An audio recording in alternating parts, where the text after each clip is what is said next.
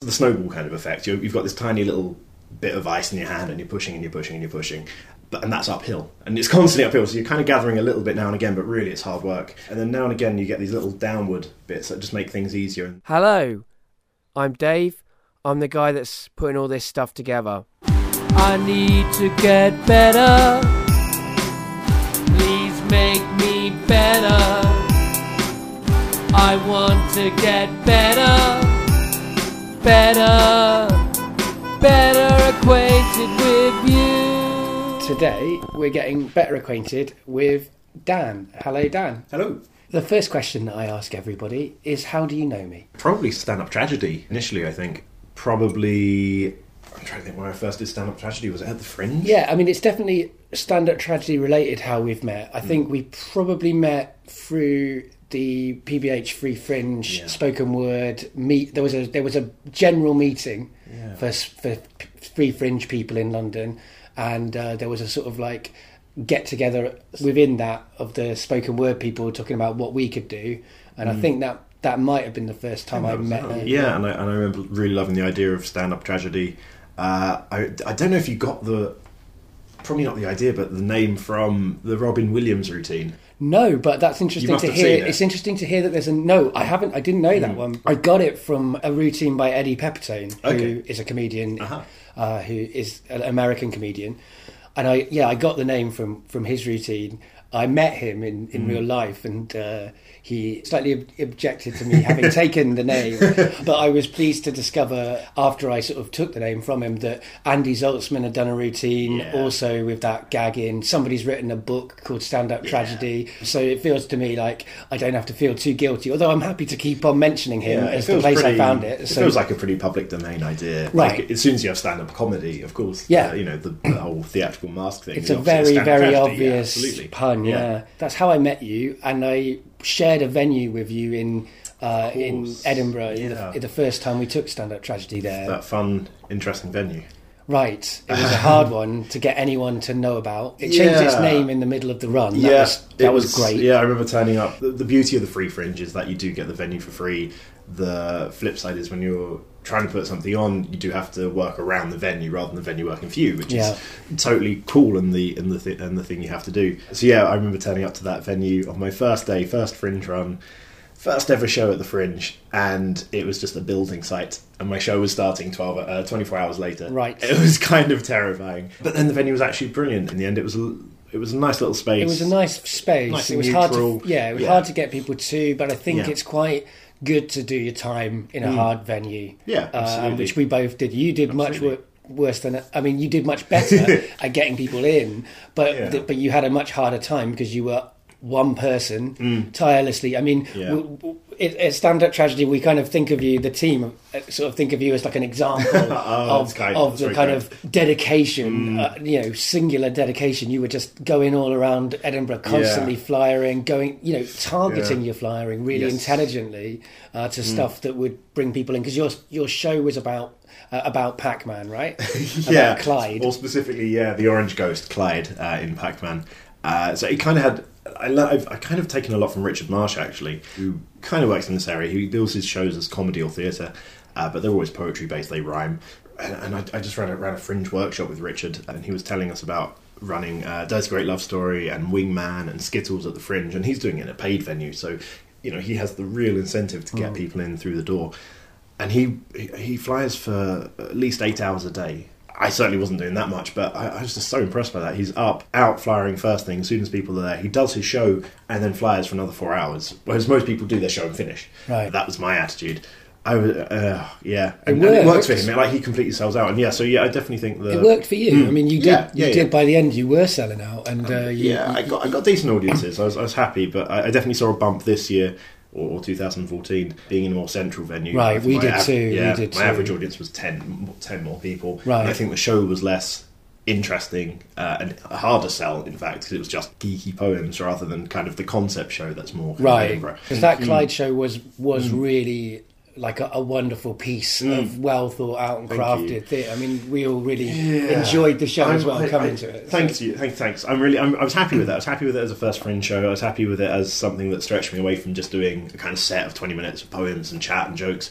I felt rushed to finish it. Uh, it's funny. I've been running these workshops and telling people like, have your show finished by February, and like in practice, of course, it's like in Yeah. July. I'm still doing rewrites. I'm not going to have it No. written.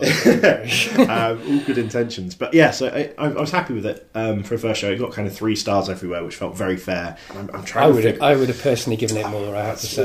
Thank you. I, I'm, I'm, I, having seen a lot in Edinburgh, it felt like a three-star show, being being objective, which is, which is an okay thing for a first show, and it kind of gave me the confidence I could do an hour and hold an audience for an hour. I could mix it up with kind of comedy, with kind of lecturing, with costume changes, and, and kind of more theatrical stuff. But you had some serious bits as well. Yeah, what was nice stuff. about yeah, it. Yeah, yeah, that's true. That's a bit different from my normal thing. So certainly the yeah, doing some more heartfelt stuff, I suppose, was quite interesting. And it was surprising because it, it, as a, although it was officially a, a show about Clyde, Yeah. uh, and it was about Clyde, Yeah. it was also really a personal piece Mm. about you, right?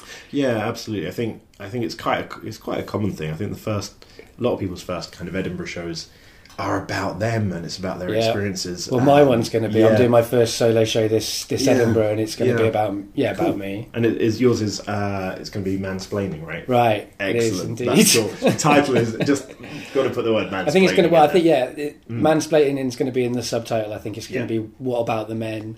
Yeah, yeah. Um, Hashtag not all men. Right, right, right. Yeah, I'm going to get good. the audience to shout "not all men" every time I make a generalisation about men. Yeah, and I hope. I hope that that'll Yeah. kind of have the dual purpose of showing that uh, it isn't all men, but at Mm. the same time uh, pointing out how annoying it is The for irony an, of- a, yeah. a group Yeah, yeah. of people to shout that Yeah. at somebody who already knows that. Yeah, absolutely, absolutely. Yeah, no, that's good. I like it. Uh, yeah, I, so yeah, I'm, I'm, I'm, I'm kind of pondering Edinburgh now because it's, it's, uh, you know, the kind of advice is applied just around around this time, sort of December, January. Um, so I'm kind of figuring out what to do for my next Edinburgh. I'd like, I, I I'd like to bring uh, We Are All Orange Ghosts back. But funnily enough, I think I'm going to drop all the personal stuff and all the poetry entirely. Right. Uh, and I want to make it either a, th- a theatre or comedy show, I think. Right. Um, entirely the lecture. But I think I want to make him more of a character and actually the personal stuff kind of is a bit more subtle. I was quite. I felt a little bit um, coding, brute force coding, uh, cra- code cracking about the show. It was kind of like, right, here's my stuff I know about Clyde. Now here's kind of how it relates to my life. Right. And that felt a little bit. Right, using of- him more as a metaphor for everyone, Yeah, yeah, potentially rather than yeah. a specific metaphor for absolutely, you. absolutely. And I, I, I think I, I liked the show, and I felt it. It's just strayed on the right line of being self-indulgent, not too like this is my life and these are my difficulties. And I, I, I- mean, it's the it's the universal thing which I was trying to go for, and I, I felt it was probably just the right side of the line because it's easy to stray into self-indulgence. Well, I'm. I'm going So straight easy. over that. side. I think that my show is Well, if going you're to going to do very, it, go very- yeah, right. go the other side of it. I mean, that's like- how I, yeah, I think that's definitely it. Like, if you're going to go personal, go Mm. Yeah. really personal. Yeah, absolutely. And then, and then Yeah. people are sort of like go, okay. Yeah, yeah, yeah. And actually, the more personal you get, the more specific you get. I think Yeah. the more universal it can, can become. True. I think it's what what the content of that personal stuff is as well. Like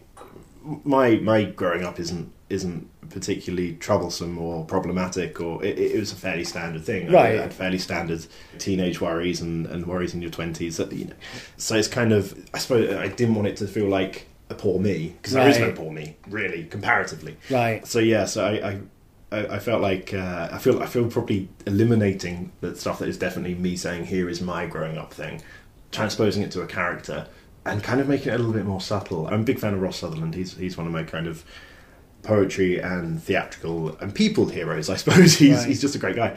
Um, makes amazing work from a kind of spoken word poetry background, and his standby for tape backup did this really well. Like, have you seen the show? Have you seen that? No, So basically, he found an old VHS tape. His granddad used to record TV shows from. So it's been constantly overwritten, and you know, like it's falling apart. The tape is kind of being destroyed. But it has kind of random clips of Fresh Prince of Bel Air, then a bit of the cricket, and then random adverts. So it's like a complete mashup of the things his granddad was watching. So obviously he keeps recording over the footage. And he kind of uses these loops to do poems and storytelling type pieces, loops the stories, loops the tape, but in doing so, kind of tells you about his growing up and his relationship with his granddad, who was massively important to him. And it's just so subtly done that kind of mixture of this is me and this is what's you know how how I dealt with the death of my grandfather, Right. and but beautifully done, hilariously done. Uh, yeah, that that that that's a real good example, I think, of kind of being able to tell a a universal, personal kind of story without it sort of being self-indulgent, but still being amazingly high quality and really accessible. So yeah, so I kind of want to lean more towards that. I think rather than go the some of the poems in the Orange Ghost piece were just kind of quite to the point, not particularly. I didn't feel they were particularly artistic. Or and what, Right, what I okay. like, what I like about poetry is you can attack stuff from weird angles. Right. You can you can tell somebody about something in this weird way that you, when it's more direct, that feels more like prose or storytelling. Right. Whereas I think poetry does ambiguous and weird well. I agree. Yeah. Actually, I mean, I think when Mm. I am more, I mean, because I've I've written poetry here and there. I guess it was the first thing I started writing before I moved on to other things. Yeah.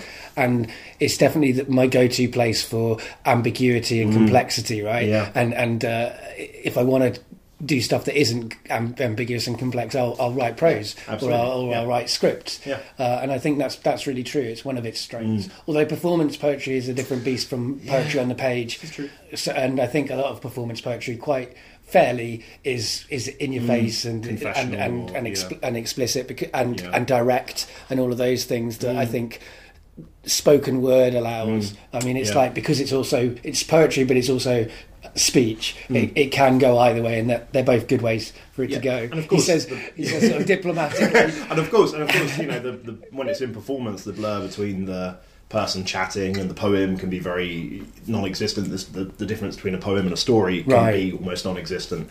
Um, it's the whole genre thing uh, and categorization thing. You have to kind of struggle with. Right, which you struggle with a lot, right? Massively, yeah, definitely at the moment. Yeah, I did. I did a, I'm kind of trying to figure out what to put my shows into. When it's poems and me just chatting, a kind of stand-up poetry routine, that very much feels like what I think spoken word is, what I think the public thinks spoken word is, and that's what you're constantly, I think, asking. Kind of what did the the this this non-existent general public? Because the only reason we categorise Hmm. things as artists is because we don't want someone to come in thinking that they're getting Yeah. one thing and Yeah. then be disappointed with what we're giving them, That's just for, that, for yeah. our sakes and for their sakes. Yeah, absolutely, and it, it's it, it's it's just because it you need to arrange things, you need Mm. to put things in, in an order other people can understand. You need a commonality of language, even though uh, most people understand that theatre might have a poem in it, or stand-up routine might have singing. in And it, kind of one you of the ironies about language is it's never going to Mm. be a common thing. Absolutely, like wha- wha- absolutely. whatever we want, like however Yeah. much we define Yeah. words, somebody else defines them Yeah. differently, and then uh, yeah. we're, in, we're, in, we're in those conflicts And, that we all and- know. and it should be like that, and that's beautiful. Yeah. Otherwise, you get into kind of Orwellian newspeak. No, Like, that's true too, yeah, right? There is one definition for every word, and, and it's just a reduction of meaning, isn't it? Absolutely. Yeah, I'm going to go and get another coffee. Okay. Do you want to top up? Uh, yeah, actually, I'll just uh, swig this back. While it's Thank fresh. you. This is good. Some nice, uh, some nice. Um, I will go theoretical at any given moment. no, but this is good because this is a nice kind of uh, context moment. Because Yeah. I should, uh, as you can probably tell, we're in uh, we're in Dan's flat today recording this. So yeah, we have coffee at our disposal. Also biscuits, if you'd like a biscuit. Oh, I'm all right for biscuits, but thank you very much. That's a, an excellent offer. So, yeah, so the second question that I ask everybody is, "What do you do now?" That kind of awkward question you get at a party, I guess. Sure. Um, so, so I'm fully freelance and kind of self-employed now. I've been self-employed, like registered self-employed for about four years or so, but been working for sort of Apples and Snakes and uh, various kind of yeah proper work, like in an office and everything. So I was at Apples and Snakes for two years. And apples and snakes. Apples and Snakes, the leading organisation for performance poetry, uh, I think is still the tagline. But they're kind of the biggest, certainly most national portfolio organisation, arts organisation for spoken word poetry in performance. And they're awesome. They do amazing work up and down the country. So I was I, I was running, doing marketing stuff with them for two years. Uh, obviously on the side, sort of building up my own poetry practice and, and creative practice. Uh, and then yeah, I left in September 2013. Yes, it's been just over a year. I've been fully without fully fully without. Uh, yeah, absolutely. But it's kind of it was you know a kind of long process to go there. Yeah, four or five years in the making to be able to make the self-employed thing work right. financially. So Well, I mean, been- I've been doing Yeah. self-employed for six months, and Yeah. I've just about made it work. And I did, Mm. that's definitely I wouldn't have been able to make it work without probably about the same four or five Yeah. years of like Yeah. building up contacts, I've- I- building up work. Yeah, I, I- I followed your kind of stuff on, on Facebook, Mm. and it felt much more of a push than a jump. Um, I, I thought I was I was really lucky I, I, in terms of I was working in Canterbury for two years, working for a business consultancy, working in the arts. So I made kind of lots of contacts through that. I mean, are, um, are you you were officially the poet laureate of Canterbury. I was yeah Canterbury laureate for uh, a year and a bit. That felt that felt like one of those. It, when you're doing the freelance thing, it feels like you're pushing the snowball kind of effect. you you've got this tiny little bit of ice in your hand, and you're pushing and you're pushing and you're pushing, but and that's uphill, and it's constantly uphill. So you're kind of gathering a little bit now and again, but really it's hard work. And then now and again, you get these little downward bits that just make things easier, and things like the the laureateship set the ball rolling a Right. little bit more. Things like that are kind of quite clearly identifiable. That's a really important moment in my career so far, or, or my life so far. Life and career, the same thing when you're self-employed. Yeah, so that was a, that was a really good kind of moment that really helped for me gain momentum to continue this overly extended metaphor. Um, yeah, so that was a big thing. So yeah, having having something that identifies you as a quality person. That's Right. essentially what that, that kind of thing does. Because you can only make it as an artist or kind of any self-employed career actually, if other people believe that you can do something well. And you can only get that if you actually do those things well. Right. Um, and other people have the faith that you can go further and do more. Um, so the laureateship was a good example of that. It, it was a stretch for me at the time. It felt like maybe I should have this in two or three years if I'm lucky. When I was asked, I was kind of like, wow, okay, I've only been doing this a couple of years. Uh, surely there are more worthy people. It was a really cool thing. It was a good project to work on. Massively increased my kind of skills and ability to deliver work, I suppose. Yeah. And which of course led to other stuff, and that's, Right. that's how freelancing goes. And a lot of the work that you do, I mean, a lot Mm. of the things that I think one of the things I think is really valuable about you as a as a as an, an artist, if you like, if that's a comfortable term Mm. Yeah. to be used Uh, about you, yeah. but also as a, a member of the community of the Mm. spoken word community, is the, the work you do is often sort of pushing at the boundaries, not in a kind of pretentious way, but more in a kind of fun way, actually, uh, of what what spoken word is and how Mm. Yeah. it can interact with the public. So, and I mean, I know you've done a lot of like writing poems to order or going out and writing poems for people in the streets, or Mm. Yeah. uh, but also you bring in a lot of like references from geek culture Yeah, and absolutely, all yeah. that sort of stuff that which brings new audiences in. So, Yeah, I, Yeah. I think I think, and I'm sure lots of poets say this, and I still think it is true. We all love poetry. We're already on board with it. If you like spoken word poetry, that's great.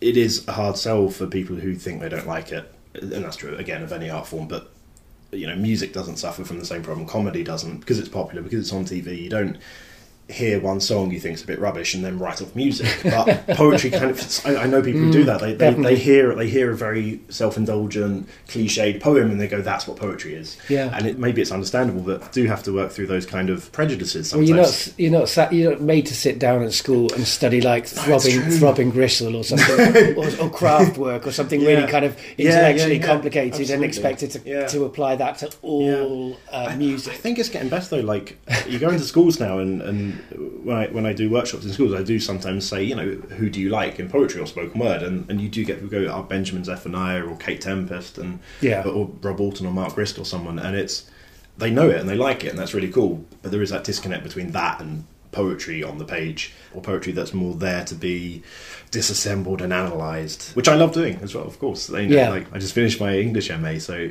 I I love the the analysis side of things, but it, it it's not the first thing you should bring to poetry. It should be the enjoyment of it and an appreciation of it as a aesthetic thing rather than a thing to go right. What's really happening here? Right, and even in the mm. analysis, you can bring enjoyment of that. Like I think that's one of the things that is there within, mm. if we want to call it geek culture, geek. Yeah. culture, Yeah. of like taking things you love and mm. and spir- spinning off from that and Yeah. writing your own views on that and like making the work more of a broader debate Yeah. within the audience. Yeah. I, I mean, that's some of the stuff that you're bringing in. I feel like with with a lot of the poetry Yeah. projects you're doing. And what, what I love about kind of geekdom is there's there's kind of a let's make stuff. There's a real creative thing, and, and it feels like not just you're looking up at the creatives and going, I could never do that. You look at something like fan fiction, you look at uh, Right. YouTube for people who are making crazy Star Wars spoofs. Like people seem to go out and make stuff in geek culture in a way that you can really see their passion for it and understanding of, of what works. And it's kind of true for poetry and teaching it as well. When when you're so this is a poem, analyze it. That if you come at it from a this is a poem, why is this writing good? How could you do that in your writing? I think there's a similar thing there. Yeah, what do you love about Yeah, it? What makes it, you know, what's exciting about absolutely. it? Yeah. And in the same way, you're kind of deconstructing it to write better or make something better. I think it's hard when poetry is taught as a break it down and understand the author's intent rather than break it down and well, why is the author doing that? Where's the author coming from? I think that's much more interesting. So, what made you interested in poetry? Like, how, how, how did you get that in, in you? Yeah. so, uh, I when I went to I went to uni and I was terrified of performing, getting up in front of people. Like that was the, f- the worst thing. I, I remember being in sixth form and putting my name down to audition for a school play, and then saying I can't. I got so nervous and so worried and uptight about it, and uh, I basically pulled out of the audition. I said I can't actually do this because the nerves overtook me. I could barely speak, kind of thing. So yeah, I was I was terrified of performing. I liked writing in sixth form, uh, but didn't really do anything with it. Then I went to uni and, in a kind of spirit of let's try stuff, you know, let's try stuff out in my first year. Signed up to loads of different societies. Ended up being dragged along to the drama society, which I thought was just like the, the worst thing I could do. But you know, my housemate wanted to go, so I went with him. Uh, they did a 24 hour drama, 24 hour, stayed up all night, doing playing games, writing stuff, making sketches, just whatever kind of exercises. Lots of fun. And yeah, I, I remember kind of doing this little sketch that we'd written five minutes ago, and a few people laughed at it, and that was just like the best feeling. Like having that that's proper human connection. If you, you've you've made an impact on somebody, Mm. if they laugh, it's quite a you know it's the nicest, quickest feedback you can get. If somebody laughs at something you've done on stage. So yeah, so I kind of went, whoa, that's good. That feels nice. So I kept going back and getting a little bit into improv and writing sketches and doing kind of comedy things. And then I also like the organising stuff. Right, there's no kind of new writing club. People want to try out ten minutes of material. Let's let's set up a new writing club. Um, so kind of getting into that at uni, writing some writing plays, writing sketches, performing, trying to get over some of those nerves I had and then that was fun. That was fun for three years. And it's kind of when you're at university, you have access to resources and people, Right. and a little bit of money. Even Yeah. you, know, you could, I, I put on a you know a play for three nights because I had a room that cost me nothing because I was a student. So, yeah, no, I Um, did similar things. Yeah, I I had a I cast of twenty people because Right. there's two hundred people in the society, and even like three hundred quid to make the show. Like that's where you don't get those opportunities. No, absolutely. I mean, I set Mm. up a I set up a theatre company at uni and and did sort of a similar like sort of similar sorts of Mm. things, and it was it was. Yeah, the, it's been it was the only time that it's been easy Yeah. to do that stuff. Yeah. It set me up a little bit. You know, I thought, oh yeah, I'll carry on doing this after uni, and No, guess what? It's much harder. I, I, I got into the room, I graduated, and I stayed in Canterbury, uh, where I studied. And I wanted to take the play I just made, maybe to the fringe, maybe just put it on again, and it was impossible once I'd graduated. I was working four days a week at that point. Uh, so from a time and energy point of view, it, it was very difficult. From a getting people interested and involved point of view, everyone's working. All this, it, right. it was if you can't pay people, Yeah. it's very hard to do stuff in the real world. If you can't pay people when you're a student, that's fine. Nobody wants any people money. need the experience, yeah. uh, and they don't. They don't want to be they studying. just want some Yeah. afterwards, and they don't want to be studying. They don't want to be studying their course. Exactly. I, I was, It's Eng- I was English. I massively Right. let my English degree kind of go to the side because I loved the drama stuff. Right. Yeah, so I graduated and I still had that impulse to write and perform, but found very difficult to be able to do that. I knew I didn't want to go into like stand up. Seems like a hard world, and it just didn't feel like right at the time for me. So I kind of rediscovered poetry as a way of being able to write something, go to a night, and perform it. Because all you need is you and a microphone. You don't even need a mic sometimes. So yeah, it was it was kind of a way back into writing and performing. So I very much came to poetry from the performance side of things. And I was inspired more by comedians, funnily enough. Uh, like uh, Tim Key, I really liked. Right. Uh, I still really like. I think he does really interesting stuff. But obviously, comes very much comedy. You know, Right, but he yeah. does. But he explicitly does poetry. Yeah, absolutely. as part of his comedy. Um, I, I love, and I really, I got into Tim Minchin's Storm and listened to that a couple of times. I was like, right, you can do more with this form than I thought you could. right. And I didn't really know there was a whole world of spoken word or performance poetry out there. I just, I mean, I knew John Cooper Clarke a little bit, Right. uh, but thought he was kind of an exception. Or uh, when you As most the- people do. absolutely, when he's he the only but- performance yeah. poet on on the syllabus, you just go, oh, he's a poet who just happens to perform really well. Right. Right. Didn't know there was this whole world of of spoken word. So. Yeah, I kind of got into that and then started listening to Indie Feed, uh, really good podcast, uh, like three or four minutes, one poet, usually American. They've featured British people as well. I think it's Indie Feed. Listening to that a lot and going, right, there are people who are just writing poems to perform. They're not even writing it for the page, they're just performing these poems. Did not know this. kind of dabbling with it on the side of my job in Canterbury, doing it, doing it, and writing back, kind of looking back like stuff I don't do now. And this is kind of five or six years ago, so yeah, definitely stuff I don't perform now. Kind of fun, kind of coming at it from a funny, let, let, you know, slightly geeky point of view. Uh, so not terribly different to what I write now. And then uh, Apples and Snakes again. This, this, is why they're awesome. Came me my first like paid gig, and it was forty quid down in Whitstable. And I was like, oh my gosh, this is this is this is a thing. You can you can get paid to do this, even if it's like forty quid in your pocket. uh, so I kind of looked into it a bit more and thought, well, this is this is this is this feasible as a job? Yeah. Is anybody else doing this? Well, if there's a professional organisation for it, maybe it is. So I decided to leave the job and move back to London and go to loads of poetry nights. I, I, mean, I was going to poetry nights from Canterbury and popping up and seeing that there was like a scene essentially, and there were lots of people doing it.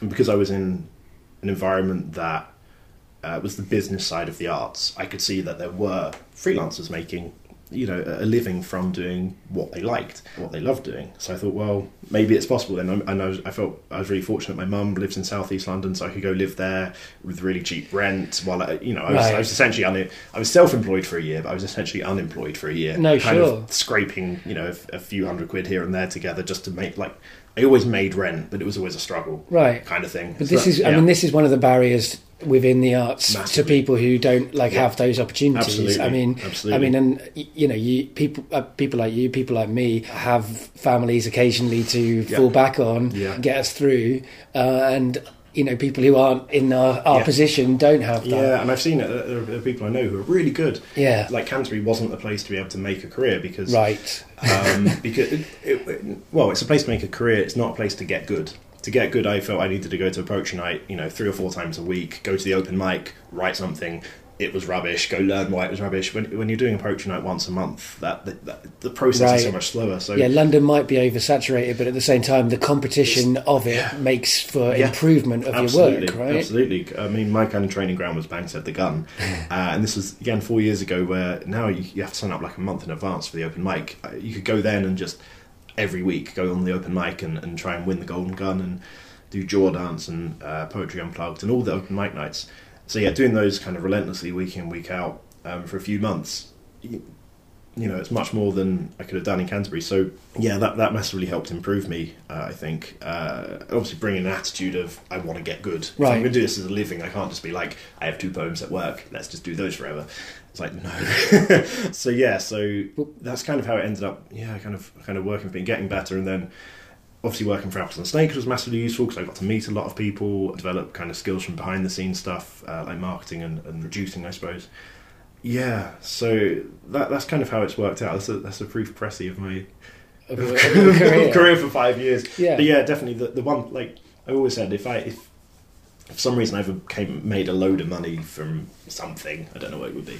Uh, it, I'd love to start a charity, but I think even simpler than that, what I'd love to do not, I can't even buy my own house at the moment, so this is a ridiculous thing. But I'd love to like buy a nice, decent, like four or five bedroom house and just rent free or like hundred pound a month for developing artists. Right. Like that'd be amazing. That would be amazing because and it would just specifically be for people who don't have access to somewhere like London. I mean, it doesn't have to be London. There's you know Manchester, Birmingham, wherever there's big cultural scenes. When the when you, want to get better um, and make an honest go of being an artist of any kind, you need to be able to see stuff, do stuff every day. Every right, day. and and, and part of it's connections. I mean, yeah, a, an organisation that I, I've done some some charity work with, like some fundraising with, and who I, I really support is Arts Emergency, and mm. that's kind of what they're about is uh, uh, trying to offer the educational mm. advantages yeah. that people like you and me can mm. come yeah. with as standard model. Yeah. And uh, one of the way, if you are interested in doing stuff and giving stuff back, you can um, sign up for their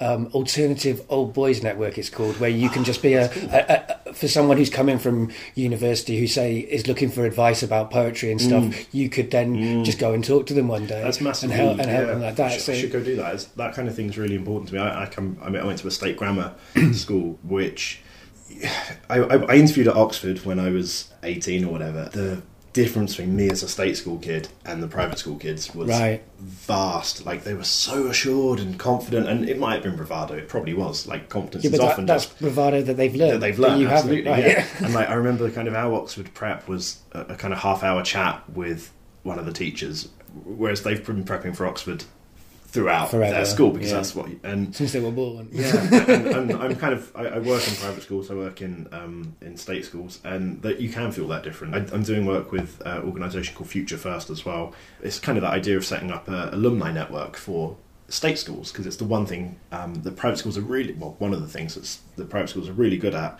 People go off and do amazing careers. They do really interesting stuff, and they stay in touch with their schools. Yeah. So it obviously engenders advantages Yeah. uh, naturally, and I don't think that's necessarily a bad thing, but it should be a thing everybody has, Right. rather than just you know a certain section of society who already have those advantages. Well, yeah, and I know for myself, like, I mean, I de- definitely people who go to Oxford and Cambridge or people who go to, to, to public schools or, Mm. are not, by the nature of going to those places, bad people. No, they're they're very nice. But certainly, if I hadn't have made some friends with some people who'd been to those institutions, I would have a much harder time breaking into the arts. I Yeah. mean, and, you know, everybody that I know who, who are my friends who did do who did have that route, they all know that they were Mm. Yeah. privileged, and, Yeah. and and they all acknowledge that it's it's kind of wrong, Yeah. and, Yeah. and and you know that's the thing, you know. You look at acting school in particular. I think I mean things like the visual arts or poetry, where you're kind of self-starting entirely. It's your quality of material. Yes, of course, it's the contacts you make, it's the network and, and the confidence you bring to the behind-the-scenes stuff as much as it is on stage. Um, of Right. course, that's helpful if you've you've been in an environment that, that encourages that. But stuff like acting, where you know. Of course, you could be an actor and never trained in your life and get amazing jobs, but you're an exception. Whereas to go to RADA or Central or something, and the fees to go there, now, Right, the money. it's it means middle middle to upper class people go because they can afford it. Yeah. um, and then they lots of get working class they get all the good jobs on EastEnders. they get- yeah, yeah. So I mean, working class working class actors. Uh, Ricky Tomlinson's a, a good example of it. You know, he he he kind of deplores the state the lack of people coming from across the spectrum of society Right. rather than just the very kind of a niche. I think that happens, of course, in any art form. But yeah, particularly stuff where there's a expensive, rigorous training. I mean, Yeah. visual arts again, probably actually to go to a, you know a proper art school, not a cheap thing. no, Lucky, I, maybe we're lucky. There's no official way to become a poet. no, well, yeah, yeah. I mean, I there's no poetry. There is a literally a poetry school, but uh, there's no there's no three or four year you know uh, Central St Martin's or you know Royal Academy or something. Yeah, So- I mean, and also, I mean, poetry, and and, and you know, there's there's there's a lot of examples of this in other art forms. Is also a place as much as any anything's hard to break into mm. because of these kinds of systems that we're talking about. Yeah. It's also that when you do have something unique, a unique voice, because of the fact that you are not part of that Yeah. network, you you can often really benefit from that unique voice Yeah. once you get into enough of the spotlight to be to be picked up on. I mean, I think, yeah, poetry is definitely a, a, a community that I feel like different voices are really appreciated as much Mm. Yeah. as they are also, you know, hard to find as, as, Yeah. as much as they are anywhere. yeah. I mean, and that broader that broader picture of the arts, as all of these different things that flow together, is, is as as I've sort of alluded to before, something I feel like you do a lot in, in your work. Now you're sort of in a again, you're you're sort of straddling not just spoken word now. I mean, you do a Yeah. night called Stand Up and Slam, which Yeah. is poets versus comedians, which Yeah. I I bloody love that. night. it's a lot of fun. It is great. Yeah. And you do uh, Never Mind the Full Stops, which is like a, a, a- a panel show for Yeah. spoken word. Yeah. I mean, you, you sort of mix, you, you're interested in mixing Yeah. up genres and. and Very much and- so, and I think it kind of goes back to the prejudices you sometimes get with poetry, or the slam poet. You know, that's another one, the, the kind of classic cliched slam poem. Yeah, I- Yeah, you do, and you do that the The the, anti-slam, anti-slam, yeah. where you basically, Basically rip, rip the yeah, shit out of real. the spoken word. Yeah. and, what, and that was my favourite. in a very loving way. Yeah, exactly. Mm. It was one of my favourite things this year at Edinburgh was seeing all of these really super talented poets go up and do parodies of poets, and it was like, I mean, Fay, Fay, uh, Fay Roberts, who, who who won it. That is one of the best Was- anti-slam poems I've ever seen. it was, She so amazing. funny. It was so funny, and Yeah. I mean, you know, it was it was a hard call because uh, there were a lot of really funny uh, performances that night. But I think Mm. Yeah. the best uh, the best parody won that night. Yeah. Yeah, I- I think yeah, it's it's there's definitely there's, there's a personal thing I suppose, and there's also a public thing to to working in kind of cross art form ways uh, and trying to broaden interest in it. I, uh, the personal thing is it's what I want to do. I, I think spoken word lends itself to theatre and music and comedy, uh, very readily, very easily. And again, it's the categorization thing. I mean, the categories exist for programming and for brochures. Of course, people do stand up as part of their, their poetry set, and it, it's just a natural extension. And a lot of people are working in these ways already. And yeah, it's definitely something I, I'm I'm interested in kind of doing more of these days as well. I think there's things you can do in shows that are spoken word and poetry based that you probably can't do in theatre shows, and there's things you can do in theatre shows you can't necessarily do in a poem. I think a poem is very much like me talking to you, whereas theatre can be I'm not. There's the fourth wall kind Right, of gone up. right. So it's kind of what are you trying to say and what in what way? So that's a personal thing, I suppose. And then the, yeah, the public thing of showing people that poetry isn't, uh, and by people I mean people who don't necessarily engage with it to begin with. The poetry can be very silly and take the piss out of itself and be exactly what you think it isn't. Yeah, You know, I I, think that's really important. That's one of the important. strengths of the anti-slam, I Mm. think, is that if you come along and you have no knowledge of poetry, you come along to that Yeah. night, you actually leave, even though the whole hour or whatever has been uh, taking the piss out of poetry. Yeah. You, you leave actually loving poetry. I think so. And, yeah, It's it- it- it- it's true. And we get those comments like. People come up and, and we always ask who's been to a slam before, and there's always a good proportion of the audience who've never been to a poetry slam or never been to a poetry night. But they get that the people on stage are brilliant at what they do, but they're so brilliant they're able to ridicule it. Right. And I think that an art form can only be strong when you satirise it and Yeah. parody it. I mean, it's a Um, little bit like yeah. singing badly, right? If, you, if, if you're going to sing badly, often you have to be a really good singer Yeah. to be able to pitch those notes out of tune because most of us haven't got the Like the control last- to make, last- make last- it deliberate. The last um, note of uh, the, that Grease song that Right. is intentionally terrible. It's like, ah. Yeah. Um, yeah, it's true. and, and so I think that's the thing with, with Mm. the anti-slam is it's like in, in order to really precisely uh, satirize and uh, mock poetry, you have Yeah. to be a really brilliant poet, and Yeah. you, you guys get the the best on your lineup. we're So- quite yeah we're quite lucky. We're, we're just programming the uh, the anti Valentine's annual show at Hackney Attic uh, at the moment. So yeah, there's going to be even even more. Well, yeah, it, it's it's a really strong format, and you know credit to Paula really for coming up with it, and she brought me on. Uh, to get involved with it a couple of years ago. Yeah, um, and Paula, who who's your Mm. co- collaborator, who you've just sort of set up Yeah. sort of a, a, a shop with, I guess. Yeah, so Varjack and Simpson, new, I guess, production. We're calling ourselves producers, uh, although we inevitably end up hosting and performing uh, and do, uh, being involved in the show as well. Uh, yeah, so we've been working together for a couple of years, and it's been really nice. I think it's.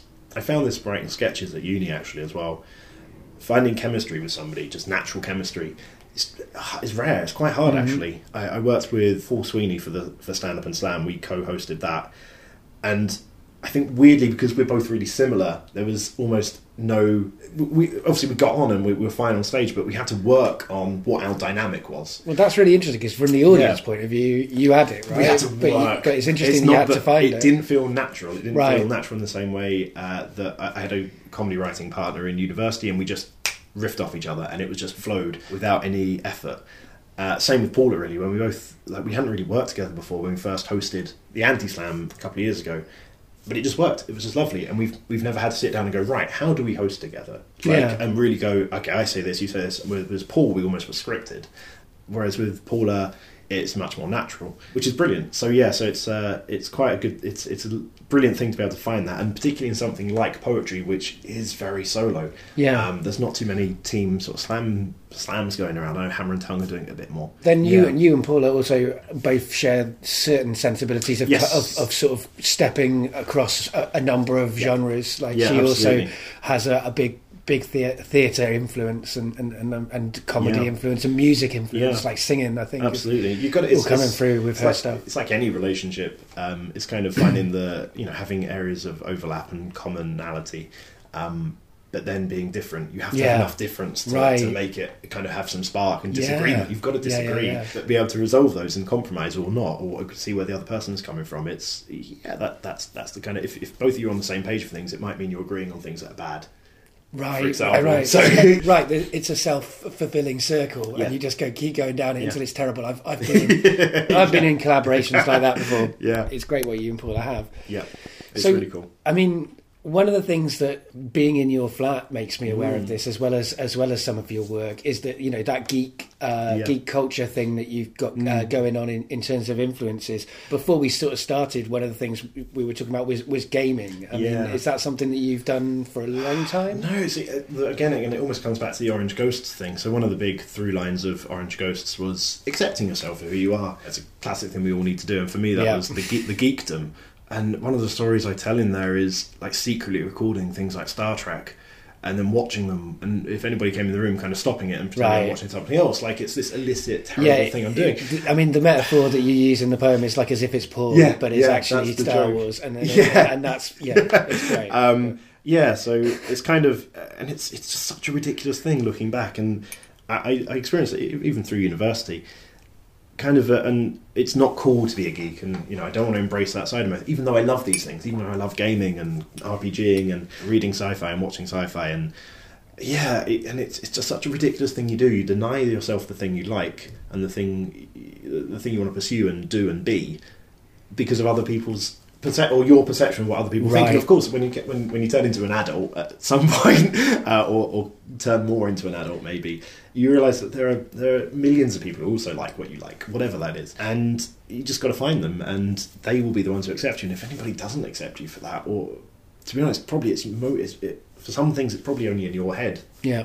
and people don't care or, or they're interested or they're like oh that's just a thing he likes it's fine so yeah for the geekdom thing yeah last few I've, I've massively expanded my geek credentials in the last few years by getting into things like like uh, board games that's what my coffee table is just full of now these weird uh, abstract board games and that was a big thing I got into graphic novels and comics I'm just getting into a bit Oh, good. Um, I'm, I'm uh, into them. yeah, it took me a lot. It took me a while to go. Where do you even start? I think there's a, an access thing as well, particularly with graphic novels. When you walk around that bottom store of Forbidden Planet, the bottom level, where do you start with graphic novels? Um, Yeah.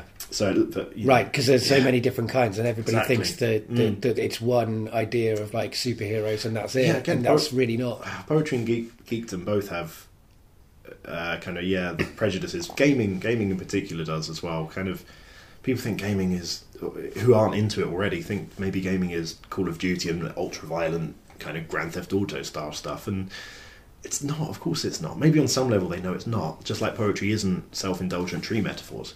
Um, of course, on some level they know Yeah. it probably isn't just that, but they haven't really explored it or But those, into it. but I mean, and, but it's but both those things are more complicated than that because obviously a part of poetry is self-indulgent Yeah. tree metaphors, And and, of course and a part part of gaming is, is called. Yeah. well, is Gamergate. I mean, a part. yeah, I mean, this is the complicated thing about. I mean, I am someone who is broadly within that geekdom Mm. sphere. I mean, I'm not so into gaming, but I was always I was I was into fantasy books when I was growing Yeah, up yeah. and science fiction and and graphic novels and all of those sorts of things. So in those respects, I'm very firmly in the geek Mm. category, and I, I identify as that. I guess. I mean, I, I'm not ashamed of that. Yeah. Uh, and then of late, uh, it becomes a more complicated thing because suddenly these people who've been, um, I think, in some ways, although nowhere near as much as other groups, marginalised in Yeah. their school years, Yes. uh, have become defensive, Mm. obnoxious, and ultimately terrible people. Uh, but they're not the entire group, and, No, of and of course. course. Gaming Yeah. is a, a massively diverse group of Oh, yeah. people, Yeah. currently represented by uh, some terrible, Yeah.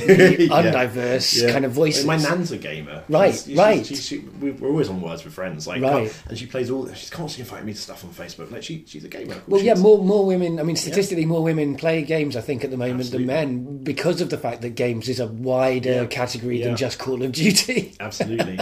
yeah, I, I've, I've followed the Gamergate stuff, and it's uh, very, uh, very arm's length. It's, it's.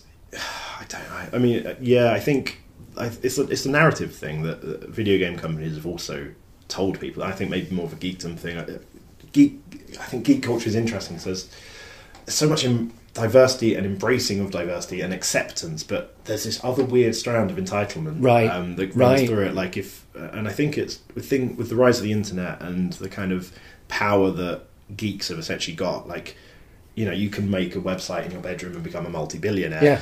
Uh, kind of Mark Zuckerberg Yeah, style. and you walk around the world with that kind of money, Yeah. that kind of influence, but in your head, you're still this twelve-year-old boy that everybody hates, Yeah, right? It's, I, I, I, And I'm not defending no, that Schools either. are fascinating. I think I hope Right. it's getting better. You go into schools, and it's just because maybe the rise of the kind of superhero movie things like everybody goes to see The Hobbit, not just people who like fantasy. right. Um, It's definitely got a hell of a lot cooler to like uh, Tolkien than it was when I was reading Exactly, The Lord of right. the Rings 16 And- times. Yeah, and, and Right. reboots of Star Trek and, and reboots of superhero films. So yeah, I, I, you go into schools and like these are just cool things. Everybody likes them, and uh, yeah, I'm, I'm, it's interesting. I, I mean, I think it would be easier to be in school now and like. I don't know. It's really hard to generalize. Actually, I, I don't want to say that. Yeah, because we don't know what it's No, like to be in school No, we now. don't. I have a perception of it from delivering workshops, but Well, well, what, Yeah. yeah. I mean, whatever we whatever we chose to get into at school now would probably not be the cool thing. Abs- Yeah, that's so true. So true. So true. yeah, it's it's fascinating. Yeah, accepting the kind of geekiness of myself was a big thing, and it felt like a big thing in terms of Yeah. gaining maturity and ridiculous thing to kind of have to overcome. And it sounds so stupid, Yeah. uh, superficially, but of course these are, you know these are your own feelings and, and emotions, so it's not as it's not as uh, superficial when it's you. Yeah, Um, right. But now, yeah, it, it just it's yeah finding happiness. That was the point of the Orange Ghost show, uh, and for me, finding happiness was part. One of the things was very much just accepting myself and liking. Uh, and going, yeah, I'm, I'm just reading a graphic novel very publicly now. This is fine. Like if somebody if somebody has a, a judgment about that, that's kind of their problem. Right. And it's such a, such a simple thing, but such a, a kind of big thing. And that's true. I think Mm. that's tr- tr- truly being liberated from those exp- like those Yeah. feelings of, of, of, of teens. Like I think Yeah. that that's the healthier way to go, where you go right. This is me. If anyone has a problem with it, Yeah. that's that's fine. Yeah. And the unhealthy way is where you go. This is me. You're all wrong. You're wrong. You're Oh, wrong. You're wrong. yeah, You're wrong. And yeah, that's the thing. Like Yeah, I think that that many that as geekdom has become more acceptable, weirdly, it's it's Mm. Gated, It's, it's become more it's gated. it's gone into this strange Gend- double often genders. world. You read, yeah. you read the kind of fake geek girl thing, and you just and like going, you're not really a geek, or you're wearing a costume, but you don't really know about it. And it's yeah, just- and I hate that just- stuff oh, because as as a geek Absolutely growing up. I wish that I had known more geek girls. not not that they. I wouldn't. I don't think that it's it's like those. I don't, if I'd have been uh, growing up and realised, and I'm sure they were there, and that's Mm. Yeah. part of my own pri- pri- Yeah. privilege and, and Yeah. Mm. entitlement, not noticing that properly. But uh, if I'd have grown up uh, knowing that there were girls who were like me, that, I think that would have been true. great. There's- Uh, there's I wouldn't have told them they weren't allowed in the club. no, it's yeah. There's a. I, I don't. I, oh, yeah, it's it's a massively messy what community and uh, or, or world. Um, But I think- and I'm only just kind of figuring that out. But the I- way we yeah. make it better is to be good examples of it. I feel like, yeah. and I think you and Hope your so. work is a, is is is consistently a good example I'd from my so. point of view. I'd hope- I'd I don't so, expect you yeah. to, to fully like stand behind that compliment. But yeah, yeah, yeah, I'm, uh, yeah. I think, uh, partic- I think it, coming programming a lot of shows. I'm, I'm, I, I'm always very aware of trying to be diverse in programming, not just for the sake of it, but because it it, uh, It makes for better stuff, Makes right? for better stuff. Absolutely, definitely. Yeah, that that's a that's a thing I'm really I try to do my best at in terms of um, getting a variety of voices in to what are quite mainstream shows usually Yeah. it's it's difficult because a lot of it, I always find there's there's this weird tension of I want people who are a general audience who maybe don't think poetry is the best thing or the thing for them. So I want to give them stuff that they can easily access, kind of uh, Mark Grist, very really funny, accessible, good stuff. You also want to show them the stuff that's more challenging, and Yeah. that might come from more marginalised voices.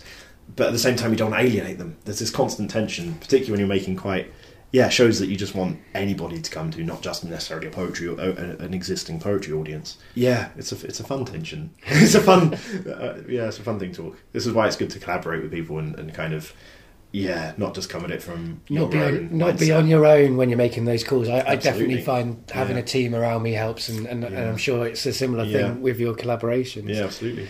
One of the th- things we were we were sort of Mm. talking about um, before we started was that you're kind of you're you, people are more aware of you in some ways as a as a maker of Mm. of, of shows uh, than as a as a writer of, of new new material. And you were talking about how you've yeah. recently been uh, working on some climate change poems, which Yeah. was a surprise actually to me because it doesn't. Mm. It, it, it, I'm not saying it's off brand completely, but, but it but it doesn't at the moment, with what I've seen of your Sure. work, it doesn't cross over with that. So much. Yeah, there's there's there's lots of stuff I think you do as a freelancer that that isn't necessarily public sort of public facing as it were, but yeah, writing commissions is kind of one of them because I, I think everything I'm doing is coming from a from the page uh, initially. Of course, as way you know I've written a poem now I need to turn it into performance, or I've written this specifically for performance. But yeah, writing just for something that's not going to be performed, and that that this tip, tipping point Weatherfronts commission is one of them. Um, so I've written three digital poems. They kind of all they're kind of kinetic. They move on the on the screen. So one of them, the words start disappearing as you're reading. So the poem loses kind of it gets fragmented. One of the poems kind of disappears from the right hand side and entirely goes. So you, again, you can't read the whole thing.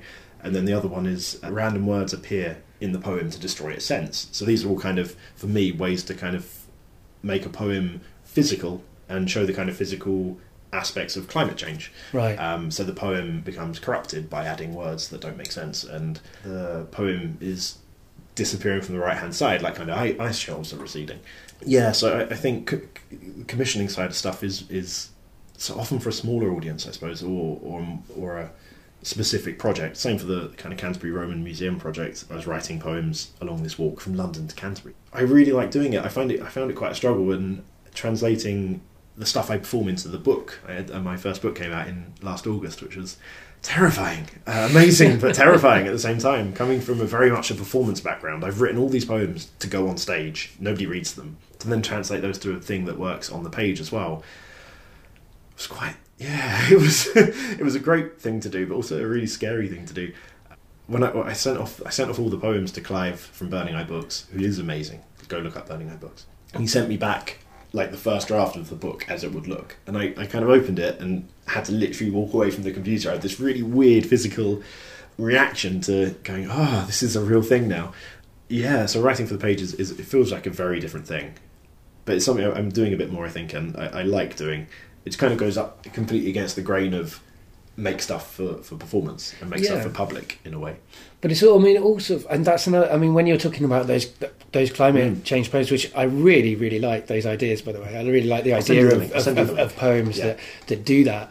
That sort of also rings bells with me about like your your work more broadly. Like, Mm. I think one of the things I enjoy about what you do is you kind of have a conceptual approach quite often. Yeah. So Yeah, when yeah. you when I remember sort of seeing you um, in uh, when I came to see stand up and slam, Mm. you had like physical representations of certain kinds of poems. So you had like a really a, a poem that got the page got bigger Yeah, and bigger bigger, and bigger yeah. and bigger Yeah, yeah, in your hands and like that sort of thing. Which I thought, yeah, this is this is this is good. And I like the, my calling as a conceptual artist. Right, and the visual, the visual, the visual language of that show in terms of Yeah. publicity was very much in terms of Mm. like you're holding a thing, a book with poems Yeah. on, and he's Yeah. doing a comic. You know, it was, it, it, you know, it was very conceptual, Mm. and um, and I, I think that brings a kind of other dimensions to. So it's not just speech, it's not just Yeah. words, Yeah. it's it's it's also concepts. Yeah, and, Mm. and that's Mm. that's great to see. It's yeah. I, I'm, I've been thinking about method a bit recently. I don't want to go too much into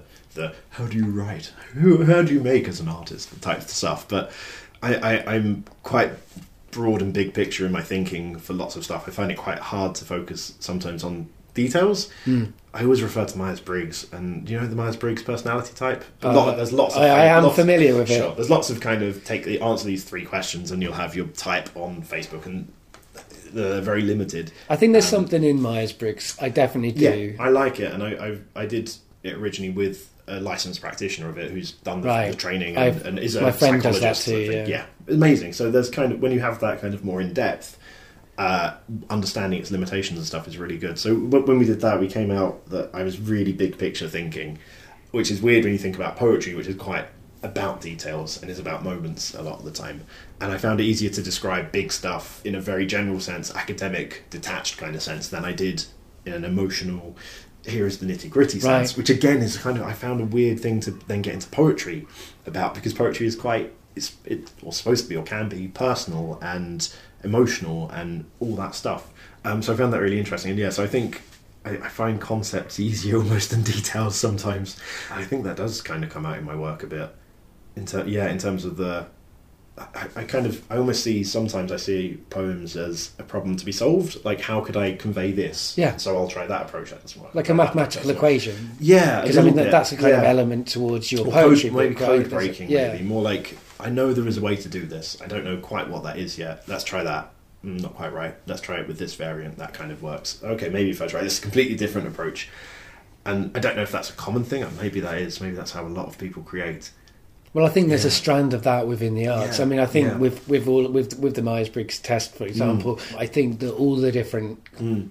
outcomes of that test, they'll will, you'll find them somewhere in the arts. Yes, like absolutely. and and that's Yeah. what makes the arts a strong scene. Hopefully, Yeah. is that if you have all of these different perspectives coming in, Mm. and and somebody who approaches a poem uh, as a as a code to break is, a, is an excellent thing to have within So within, the a, within person a who goes, here is an outpouring of my emotion Right. that I then need to edit back. right and both yeah, of the or, or even absolutely. Mm. someone who is is just those rare and and great people who who ha, who can't have the perspective that Mm. we're talking about but somehow manage in their outpouring of emotions to hit it right Mm. Yeah, yeah, yeah. straight away Absolutely. those frustrating people who rarely rarely exist but do Absolutely. sometimes yeah, and that it's it's good to. I think it's really good to be aware of these things, particularly when teaching and, and running workshops, because that's how kids approach it. Of course, they all have their own different approaches, and education doesn't work as one model fits all. It really doesn't. No, you need to I give really that. You need to give that. that kid ten minutes to chat to his friend to Right. work out how he's doing his poem compared to that other kid who's going to just straight away write, start writing. That's why. That's, ah, that's why I love coming into schools as a as a as a,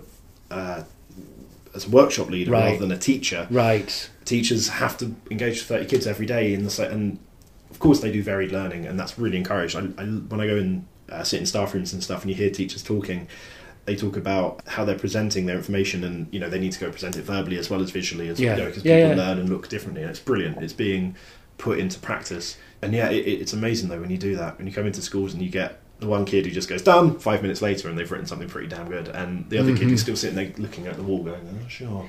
And then they chat to you and they, they go okay just write that. And there's a, there's, ah, there's a strange bias in society as well. I feel like uh, towards the people who do it like without any work. It's a it's a funny it's a funny thing that almost we, we, we- want to believe even if they aren't. We Yeah. want to believe all of our great artists are somehow kind of coming The up with romantic it naturally. absolutely, um, yeah. and and some of them are, Yes. but but but that doesn't make their work any more valid than the the person whose first draft was Absolutely. terrible, but their last draft is amazing. Absolutely. Um, I mean, and, and nor should we prize them necessarily No. more than the first time outpouring type and, people. and- It's, it's of course, yeah. you, you know, because like anything that's public, that's facing the public, you know, is going to be usually is going to be your best stuff. So it looks that effortless. Well, that's an amazing three minute poem, but of course you don't see the the terrible 10 three minute poems that have been put in the bin. So yeah, I, I, it does. It, I think that's one of the things is to make it look making it look effortless is a is a classic artistic thing to do.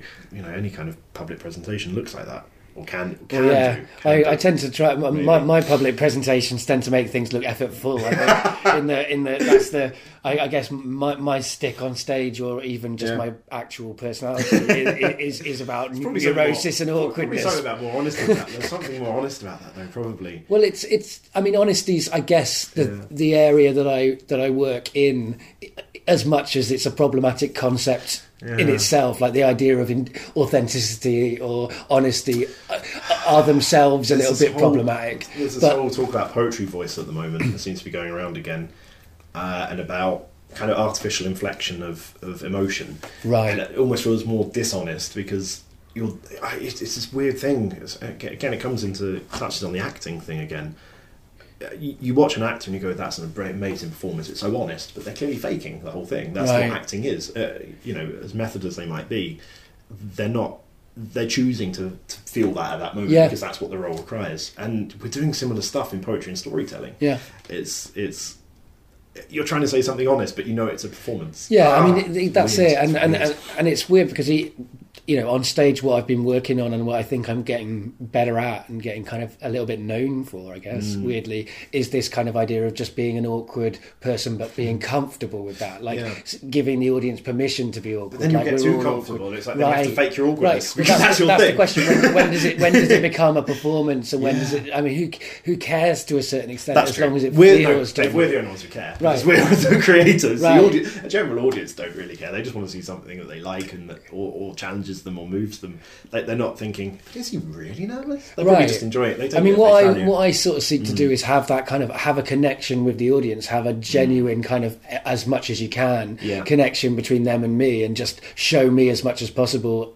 Mm. And then, because I mean, I guess it's almost a weird kind of catharsis for my teenage years of like, Yeah. let's let's be in situations where rooms full of people like me being awkward and and, and, and, and confusing and, and, and, neurotic, you know. Um, and it, you know, it's it's it's working out all right for the minute. Excellent. But I mean, that's the th- yeah. But that's the thing. Like, I think there's room within the arts for all of these different Yeah. Personality types. Um, but I'm I'm fascinated in people's process. I am fascinated in Mm. in what personality types different different artists think they are and or Yeah. are or whatever those you know whatever Yeah. it is. Yeah. Yeah, I, I think it's um, it's kind of important stuff to think about as well. Particularly again, particularly in an education kind of setting, it's easy to it's kind of yeah, it's easy to assume everybody's a bit like you, Right. and that's just I think a natural human thing. Then actually, when you when you boil it down, you look at people and, and how they how they do respond. That'd, that'd be quite a fun thing to do. Get ten or uh, twenty very different poets, give them the same brief, sit them in a room for twelve hours or eight hours. Yes. See how they each respond. See who wanders out the rooms. Have a quick wander around the, the who goes out for two hours and eats and looks at the world. Who just goes right. Here's ten ideas I've just bashed out. I'll work Right. on them later. Who just starts with one. Like I'm sure there'd be all these approaches. That'd be really interesting. Yeah, absolutely. And and when you're talking about from an educational point of Mm. view as well, like I think that's one of the things. I mean, and and again, education ed, educators like artists aren't a unified mass either. Mm. No. There is some value to educators who teach you how to do exactly what they do. That's true. That's um, that can be useful. It's the weird thing when you run, particularly when you run poetry workshops with adults. Actually, like they're like, "Oh, how do you make a poem?" It's like, well, that's there is Yeah. no answer. There Right. are there are as there are as many approaches as there are poets. Right. You know, you've got to find the approach that works for you. That's that's. Uh, uh, and weirdly, that almost tie links into the whole geekdom thing. It's the acceptance of who you are and how you work. I remember ah, when I first started writing poetry, I'd load up a.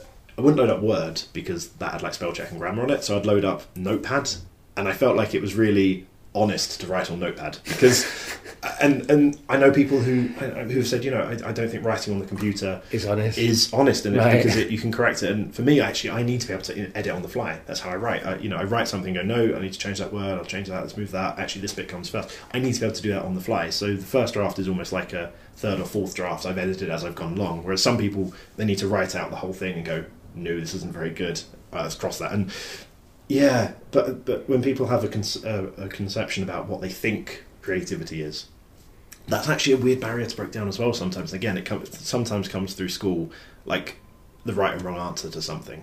There is no right or wrong answer when you're drafting something. It's And- stuff. and I've, I mean, I've had that. Like Mm. when I went to I went to university in Lancaster and I studied theatre studies and creative Mm. writing, and uh, I found the creative writing classes hard because, Mm.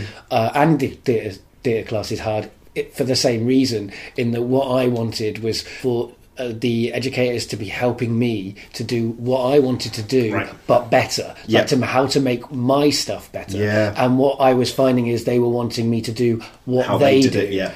But you know and and so it was that was an interesting uh, conflict within that educational dynamic Absolutely. whereas I, I definitely know people who've got a lot of value for like an apprenticeship type Mm. Yeah. uh, I will follow you the master and learn how learn how you do everything Yeah. and then and then sure they can they Yeah. can mix that they can take that in their own direction Yeah. and and for some people that works and some people just it doesn't you, yeah you steal the bits of method from anybody Right. that, that you think that works for you. You know whether Right, and I'd be lying to say that those three years I didn't learn loads of really useful things, even if I learned them partly in opposition, even if, Yeah. if it was partly a reaction to what I Mm. was experiencing. That's still still a learning educational Absolutely. experience. Yeah, I mean, it's just where where I feel is the the area we need to be the most cautious, and I guess it's it is in schools Mm. before people have got like the ability to say.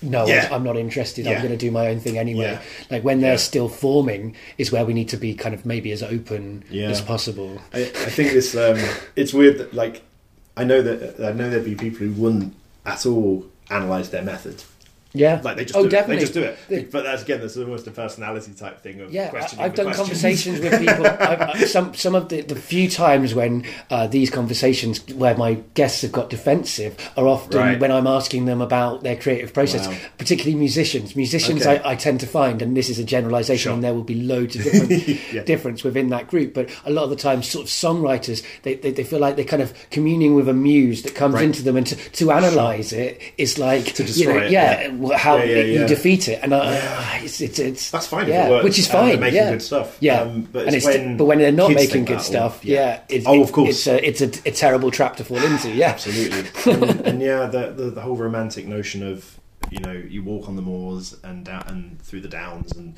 inspiration strikes you, and you write right. four verses of beautiful of, of beautiful uh, imagery, and it's done. Like that, that that might exist for a very small percentage of people. Or even for you for one day of your Oh, life. yeah, absolutely, Like I've definitely absolutely. had, uh, you know, Yeah. and it's frustrating sometimes as a songwriter. Mm. Um, I've written songs that have just come out fully formed and have been good, Mm. and then I've written other songs where I've you know spent years of my life Yeah. trying to get them to be Yeah. right, and it's frustrating that the Yeah. one day one sometimes is better than the years of my life. Absolutely, and and you know that you know there's a really good thing in that thing you've been working on forever, but you just can't get it. Um, and you maybe never will. Yeah, it's it's a it's a weird thing. I, I find it fascinating, and I love hearing about it. And I, but I completely understand why people just don't want to look at how they make. I completely get that as well. yeah. Yeah, Yeah, exactly. I mean, I think that there's there's room for all of us. Yeah. It's it's when we all start telling each other how to do it. Oh, that's, totally. that's that's where we all make mistakes, and, and we all make that mistake. No Yeah. matter, I'm saying this now, like I believe in this, Sure. but and I do, but Yeah. there'll be times where I will forget that in my in my discussions with my fellow artists. Yeah, this is why, that's why work, that's again working when you get kids out of a classroom, particularly, and they're in a more casual kind of or, or non-formal setting, you really see that come out. Like you'll, you'll see the kids who you give them the t- prompt and they'll just go, and you'll see the kids who then make a word bank and go, "There's some ideas to draw on." And yeah, it, it's it's brilliant. You can literally see that method playing out when you have those thirty kids in front of you or twenty kids in front of you. Yeah, yeah, Uh, and then the kids who really struggle and they don't know how to even approach this creative exercise right. and you can maybe say, try the word bank thing. Not really working. Okay, try this uh, other direction. Uh, just try writing the first line. Just okay, literally just tell me what you're thinking. Right. now, write that down, or I'll write that down for you. Keep that, keep going. Yeah, Yeah, I mean, it- I've done and I've done things a little bit like that here and there.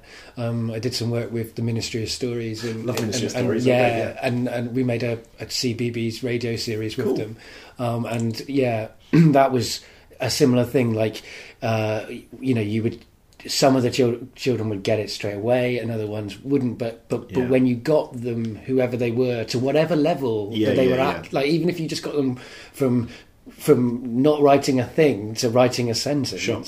you know, it's it's, it's a great thing to see. Yeah. yeah, So yeah, I mean, it's been a real pleasure getting better acquainted with you. And uh, actually, I should say this isn't the first time you've been on the show because there was a, a, a, Ah, yeah. you, you you you're one of the people who've had a kind of odd cameo Sure. experience Yeah. uh, with the show. In that one when you were. Flyering the, the Edinburgh so amazingly, you were just walking down the Royal Mile one day and uh, became a part of a podcast I was recording live with Richard Tyrone Jones in Yeah. the SoundCloud tent or whatever it was, uh, uh, which I, I, I always feel like I felt, felt really sorry for you because you sort of you came into it and I walked like, into a- "Here's- into a here's question time right, scenario. Here's an like- opportunity to, to- yeah, exactly, exactly. Here's an opportunity to um, to do a bit more promotion, and then oh, Richard, Richard's talking about a really Quite controversial show, yeah, sure. and here I am on that show, and is this a good thing for me? Is this a bad thing for me? I don't know. yeah. I, And it was funny. you dealt with it well, I thought. Thank you, you. you know, but I, uh, yeah, it was a, yeah, I, I wouldn't necessarily have uh, have, have, uh, have invited you in if I'd have known fully where. Yeah, it was one of those um, one of those things you want to do some hard thinking about before you come in with and, and Right. and uh, engage with a kind of topic, which I think is is an interesting thing. It doesn't always. I, I kind of feel quite like there's particular like, things like the Paris shooting at the moment. Mm-hmm. Um, just that is what my Facebook feed is full of. My Twitter Right. feed is full of Right. opinions, thoughts, and I, I love reading them. I never feel qualified or able to say what I think often because I don't quite know, and it, it's kind of easy to weigh in sometimes without thinking, thinking, ah, thinking what you. Ah, it's tough. It's really Yeah. tough. I don't even know what I'm trying to say really. Well, I think this is a strange thing as well as if, if you haven't quite decided what you think, and and especially with that, that was really awkward because you hadn't seen the show. No, of course. So I knew what I thought of the show. Sure. Yeah, yeah. Richard obviously knew what he thought of the show because he made it. Um, Yeah. But you were sort of like in this position where two people are talking about something that you haven't seen, and it's a controversial topic, and you, you just by sitting there, you can almost feel implicated Sure. in a way that you're not actually, Yeah. but you may be perceived Yeah. to be. So you're right to be worried Well, then, about then that. So it's I'm, so I also get then overly worried about the not saying anything because you feel Right. implicated in something because you're not Yes, voicing exactly an right. And I think that's part, and again, that's partly the the social media, the the constant social media thing we're all on now.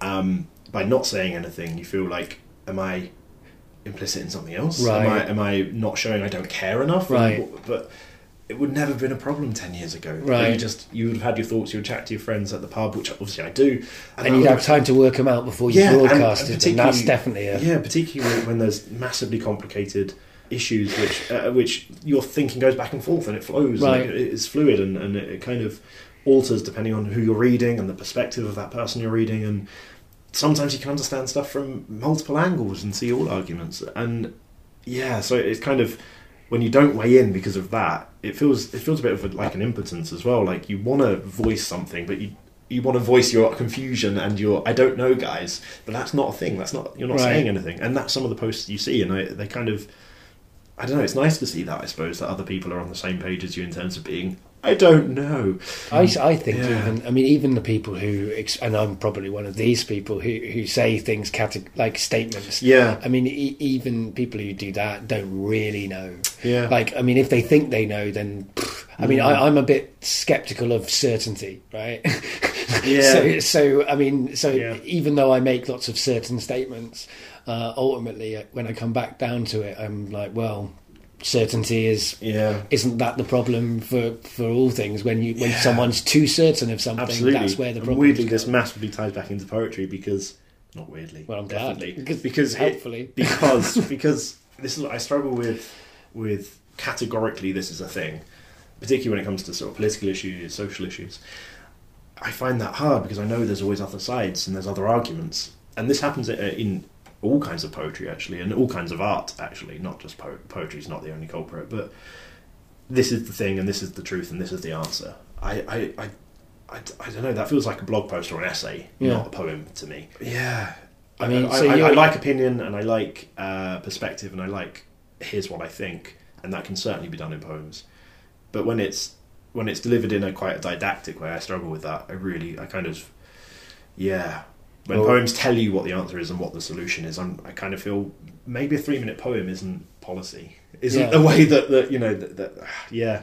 so you're more in the the camp of of, of our asks questions than answers them I think it can ask, and I, I think it can answer. I think certainly think it can, but I don't think I don't think the answers are the same kind of answers that policymakers have to decide, or uh, or people who run charities have to decide, or or whatever. yeah Um, because there's less stakes there's less stakes. Yeah, absolutely. What I mean, yeah, there massively is. The person who has to spend the money and, and make and and has the responsibility for any impact that happens has a different responsibility to someone standing on stage and saying, "Here's what I think." Yeah I mean Yeah. you can make a show in Edinburgh like I'm going to do that says a lot of opinions and then the Mm. next year you can take a show up in Edinburgh that says everything I said last year was wrong.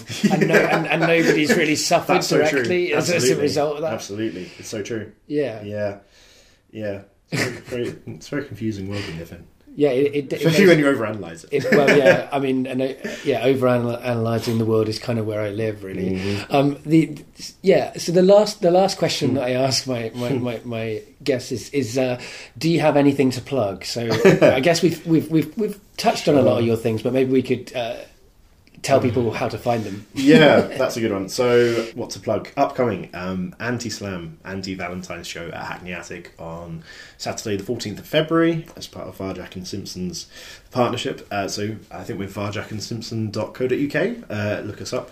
There's some cool stuff happening there. Um, Stand Up and Slam is ongoing, standupandslam.com, I believe, uh, and at Stand Up and Slam on Twitter. Lots of poetry versus comedy shows amazing comedians, amazing poets battling each other. We've just added a load of cool games to it. So instead of actually just going, here's a cool poet, here's a cool comedian, we have uh, like a comedian doing a poem, and we have poems, poets doing uh, comedy sets. We have people responding to each other's art form, uh, the, each other's um, sets in their own art form.